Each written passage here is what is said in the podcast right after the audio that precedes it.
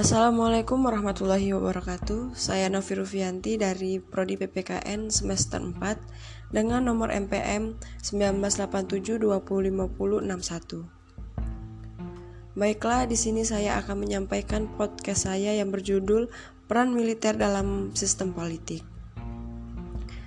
Militer merupakan sebuah organisasi yang paling sering melayani kepentingan umum tanpa menyertakan orang-orang yang menjadi sasaran usaha-usaha organisasi itu.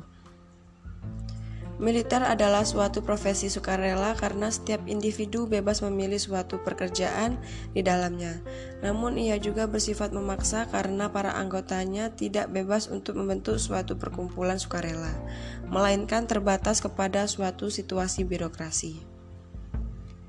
Ketidakstabilan sistem politik, kemampuan untuk mempengaruhi atmosfer kehidupan politik, political perspektif. Ada beberapa yang mendorong militer secara aktif masuk ke dalam area politik dan memainkan peran politik. Faktor-faktor ini lebih terletak pada kehidupan politik atau sistem politik, bukan pada militer dan dikelompokkan menjadi tiga. Yang pertama, adanya ketidakstabilan sistem politik. Keadaan seperti ini akan menyebabkan terbukanya kesempatan dan peluang yang besar untuk menggunakan kekerasan di dalam kehidupan politik. Sistem politik yang peka ini pula yang paling sering mengakibatkan timbulnya hal-hal yang men mendiskreditkan pemerintahan sipil. Termasuk di dalam hal ini ialah ada tidaknya pola-pola legitimasi yang secara umum diterima di dalam masyarakat yang menyangkut jalannya lembaga-lembaga sipil dan pemerintahan. Kedua, yang berkaitan dengan kemampuan golongan militer untuk mempengaruhi atmosfer kehidupan politik. Bahkan untuk memperoleh peranan-peranan politik yang menentukan, yang menarik dalam kaitan ini adalah bahwa dalam beberapa hal dominasi militer di dalam politik justru diundang atau dipermudah oleh golongan sipil. Ini biasanya terjadi sewaktu kepemimpinan sipil mengambil keputusan untuk memperbesar jumlah personil angkatan bersenjatanya atau meningkatkan persenjataan militer karena diperlukan untuk menghadapi musuh. Dari luar negeri atau guna mengatasi pola dalam negeri, sekalipun sering kali ancaman itu berupa dengan atau bahkan mungkin hanya diada-adakan bekala. Kapasitas militer dalam mempengaruhi kehidupan politik memang bergantung pada kecakapan, perlengkapan, dan persenjataan yang dimiliki sebab ketiganya di samping jumlah personil yang besar merupakan sumber kekuatan politik. Walaupun demikian, tidak dapat dipastikan adanya hubungan langsung antara kemampuan politik kaum militer dengan tingkah laku politik mereka. Sebab tingkah laku politik militer lebih banyak ditentukan oleh sikap dan keyakinan politik mereka.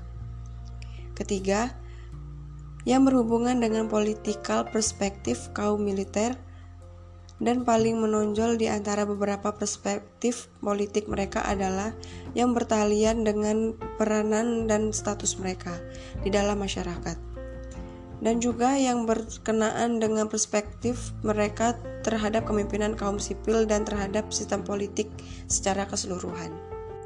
Dalam suatu keadaan di mana kepemimpinan politik sipil dianggap oleh mereka itu tidak beres. Korupsi lemah, tidak mampu melaksanakan tugas-tugas pokok pemerintahan, maka dorongan untuk melakukan intervensi ke dalam politik oleh golongan militer akan besar.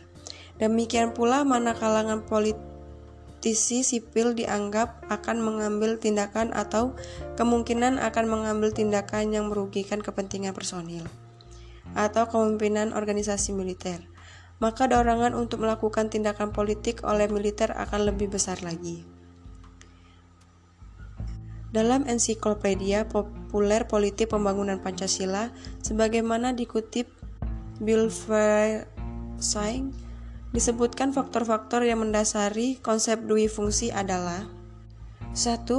Kegagalan para politis sipil memaksa ABRI untuk memainkan peran sosial politik lebih besar. Kedua, Peran ABRI tetap menentukan karena merupakan kekuatan satu-satunya yang dapat menjamin bahwa Pancasila tetap menjadi ideologi nasional. Ketiga, ABRI dipandang sebagai penyelamat nasional satu-satunya pengingat bahkan krisis negara yang telah dialami. Persepsi militer adalah kegagalan pemerintah sipil Orde Lama dikarenakan tiga faktor yakni, yakni instabilitas politik pasca pemilu 1955, terjadinya pembagai pembentukan di daerah serta terjadinya krisis ekonomi yang melanda Indonesia. Mengalami inflasi 1000% lebih. Dengan persepsi kegagalan pemerintah Orde Lama, militer Indonesia ingin menempatkan dirinya sebagai motor pembangunan sebagaimana penilaian lembaga militer di Amerika Latin yang berhasil meninggikan investasi asing. Menyebabkan sebuah militer sebagai motor pembangunan argumentasi didasarkan berbagai hal. Yang pertama, militer dilihat sebagai bentengan pertahanan melawan ketidakstabilan dan persebaran komunisme di negara-negara berkembang. Kedua, militer merupakan institusi yang berorganisir paling baik dalam negara. Ketiga, militer dianggap sebagai institusi berorientasi nasional dan teknologi. Keempat, militer pun dianggap memiliki orientasi pembangunan bertata nilai modern. Kelima, Militer berperan sebagai pemimpin dalam proses politik sebuah bangsa yang mampu menghindari berbagai ekses partisipasi yang menjurus pada instabilitas. Keenam, anggota militer dipandang berpendidikan dengan pengetahuan teksis, kepakaran dan pengetahuan organisatoris. Ketujuh, pemerintah dipandang sebagai institusi paling efisien dalam memberikan solusi permasalahan karena pada keadaan darurat bisa menggunakan kekerasan. Terakhir, fungsi militer yang mempersatukan di dalam mengatasi konflik etis dipuji sebagai personifikasi bangsa. Baiklah, itu saja yang saya sampaikan. Bila ada salah, saya mohon maaf. Terima kasih. Wassalamualaikum warahmatullahi wabarakatuh.